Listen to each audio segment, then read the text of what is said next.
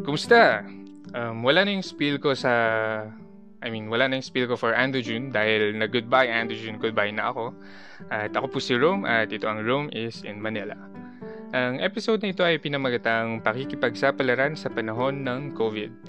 Um, posible na nabasa mo na, uh, binabanggit ko lang para rin sa, alam mo yon yung mga napapa-play next lang. Kahit hindi naman nila binasa yung title or hindi naman nila pinili yung episode na to. Um, sa pamagat, feeling mo kwentong adventure, no? Pero, ano ba? Hindi? Or, depende siguro kung ano yung idea mo ng pakikipagsapalaran. Pero kung matuturing mong pakikipagsapalaran yung survival sa loob ng bahay, sa loob ng dalawang buwan, at pag-maintain ng productivity, then okay, isa itong kwentong pakikipagsapalaran. Isang adventure. Sige, so simulan natin sa simula.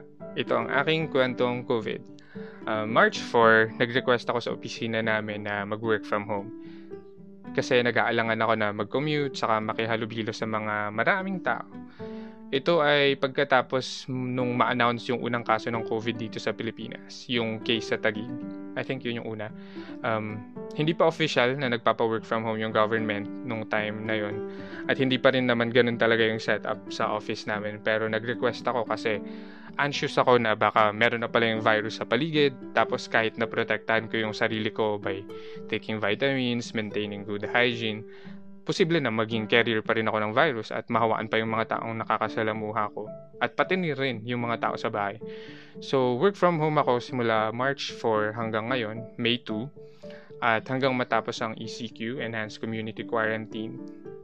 Kung matatapos siya ng May 15, hindi pa rin tayo nakakasagurado.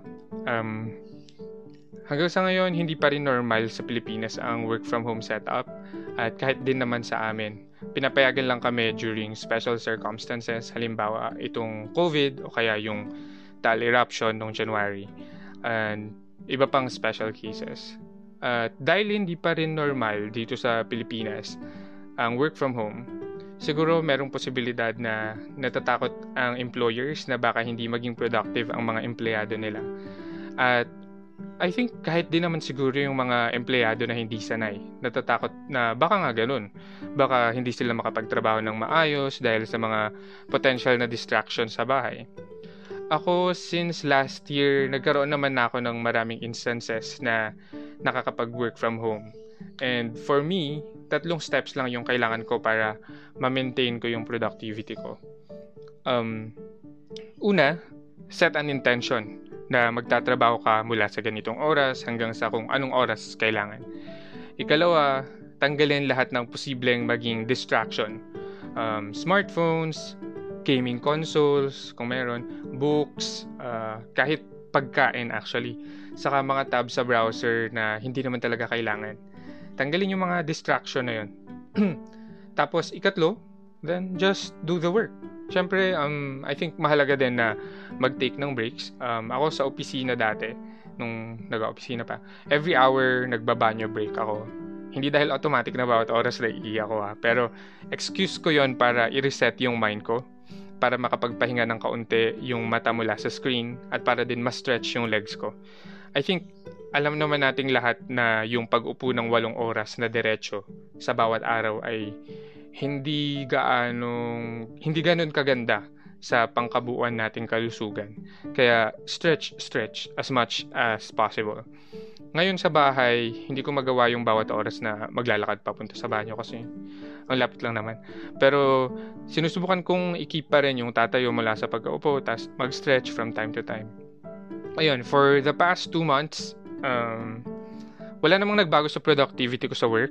Same performance pa rin naman ako doing well, I mean, good performance. Uh, namimiss ko lang siguro sa office yung ano, mga kwentuhan kapag lunch or kapag early morning, tsaka merong downtime. Um, ano pa? Siguro, syempre, aircon. Wala kang aircon dito sa bahay. Saka yun, yung opportunities na makapaglakad-lakad given a bigger space. And now, um, tama na muna sa trabaho. Um, dahil sa work from home setup, hindi ko na kinakailangan mag-commute kaya nagkaroon ako ng oras para sa iba't ibang side projects. Kaya ito, meron akong podcast. Um, pinaliwanag ko na din to sa isang episode sa para sa kapwa ko podcasters. Um, dalawang episodes ang pinapublish ko every week.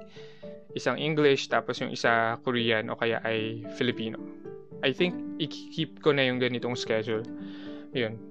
Bale, 50% in English, 25% Filipino, at 25% Korean. Kung bakit ganito yung hatian, um, kasi for me ah, mas madali mag-prepare ng English episodes kumpara sa Korean at Filipino. Ayun, um, sa isang linggo, at least apat hanggang anim na oras yung nilalaan ko sa pagpo-podcast. Hmm, sige nga, o nga, mag-calculate nga tayo, no? Kasi ang commute ko, usually 2 hours papuntang office, tapos 2 hours ulit pa uwi ng bahay. So, apat oras, apat na oras araw-araw, 20 oras sa isang linggo. Kung hanggang anim na oras lang yung nagagamit ko sa bawat linggo para sa pagpo-podcast, ibig sabihin meron pa akong 14 hours, di ba? Mula dun sa na-save ko sa pagko-commute. So, saan ko to ginagamit? Hmm. Well, uh, nagsusulat din ako ng blog. Hindi ko pa to inoorasan. So, hindi ko alam kung ilang oras in a week. Um, kung gaano ako kadalas magsulat din, uh, siguro two times nun. Yung oras naman na ginagamit ko sa pagbabasa ng blog ng mga ibang tao yung mga fina-follow ko sa medium.com. Mm, ikaw kung may medium dot uh, kung may medium account ka din, uh, follow mo follow mo din ako. Search mo lang uh, Rome Manatas. Also nag-aaral pa rin ako ng Korean araw-araw. Ito at least 30 minutes to an hour every day. For me, isa na tong established habit. Uh, nagba- either nagbabasa ako ng books o kaya minsan nanonood ako ng short video clips in Korean na iba-iba, varying yung content. Um, recently, meron akong isang pinapanood sa YouTube, uh, isang channel. Kung gusto mo lang makakuha ng ano to, wisdom mula sa Korean kids, check mo yung ODG. ODG, Oscar Del Tagama, ODG.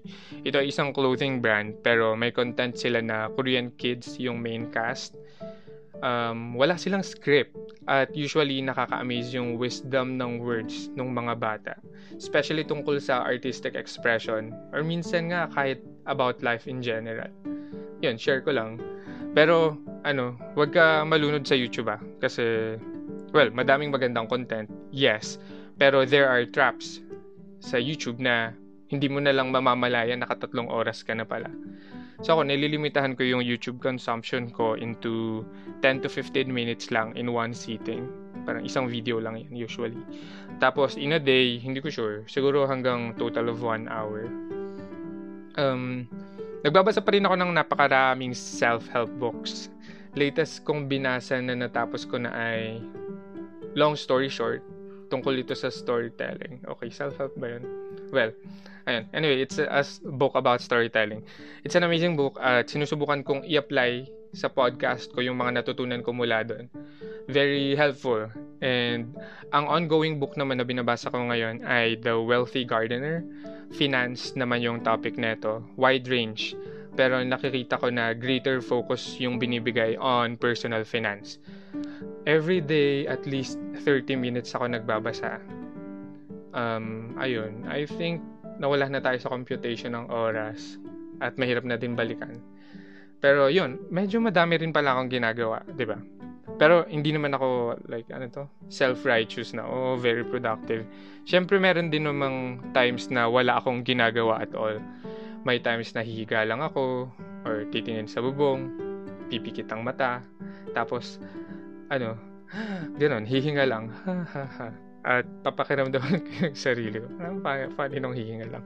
Pero yun, papakiramdaman ko yung sarili ko. Mm, papakinggan ko yung im, yung ano to, ambient, ambient, ambient sound sa paligid. Like, yun, yung mga humuhuning ibon dito, di ba? Very relaxing. Tapos, magpapasalamat ako sa Diyos for so many different reasons. Uh, sa palagay ko sa ganitong panahon, mahalaga na hanapin natin kung saan tayo nakaangkla. O, oh, di ba? Wow, nakaangkla.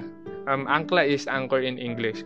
So, ang ibig kong sabihin dito, hanapin natin kung ano yung nag-keep together ng pagkatao natin. Kasi, sobrang daming uncertainties ngayon at ang daming dapat nating isaalang-alang sa bawat bagay na ginagawa natin. Kung nagtatrabaho man tayo or nagpapahinga lang sa ngayon, I think mahalaga na i-check natin yung sarili nating mental health, physical health, at spiritual health. Yes, I think itong tatlong aspects ng health natin at saka nung mga para sa mga tao nakapaligid sa atin, um, dapat nating bantayan at alagaan. Um, siguro posible din na dapat tayo yung maging angkla para sa isa't isa. Para, alam mo yun, syempre yung ibang tao din naman, or pwedeng tayo-tayo din, 'di ba? Para sa mga mga taong may iba't ibang paniniwala, 'yun, ginagamit din 'yun bilang angkla. Kunyari, pananalig sa Diyos o kaya paniniwala sa sarili o kaya pagkakaroon ng kapanatagan sa piling ng pamilya. 'Yun, mga angkla din 'yun, 'di ba? So, suportahan natin yung isa't isa. 'Yun yung ibig ko sabihin na maging angkla tayo para sa isa't isa.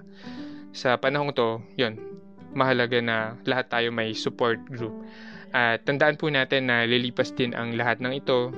At kung ano man po yung kaya nating gawin sa ngayon para sa mas ikabubuti ng lahat, I think yun yung call to action ko sa episode na ito. Siguro, kumustahin natin yung kamag-anak natin, mga kaibigan, mga kakilala, na hindi pa, kung hindi pa natin yun nagagawa. Tapos, we can help in our own little ways then. Like support a neighbor or anyone whom you think might be in need. Tapos syempre, supportahan po natin ang ating mga frontliners. Um, madaming legit na way para supportan sila via ano ba, charity or different NGOs and organizations. So hanapan hanapin na lang po natin yung mga kinauukulan tas doon po tayo magbigay ng support natin. Madami sa internet. So search lang po. Ayun, um, ito po ang aking episode on COVID at kung papaano po ako nakaka-survive sa mga dapat kong gawin. And I hope na kayo din pong mga nakikinig ay mag-survive. Lahat po tayo, um, stay strong and healthy. Ayun, maraming salamat po at hanggang sa muli. Paalam!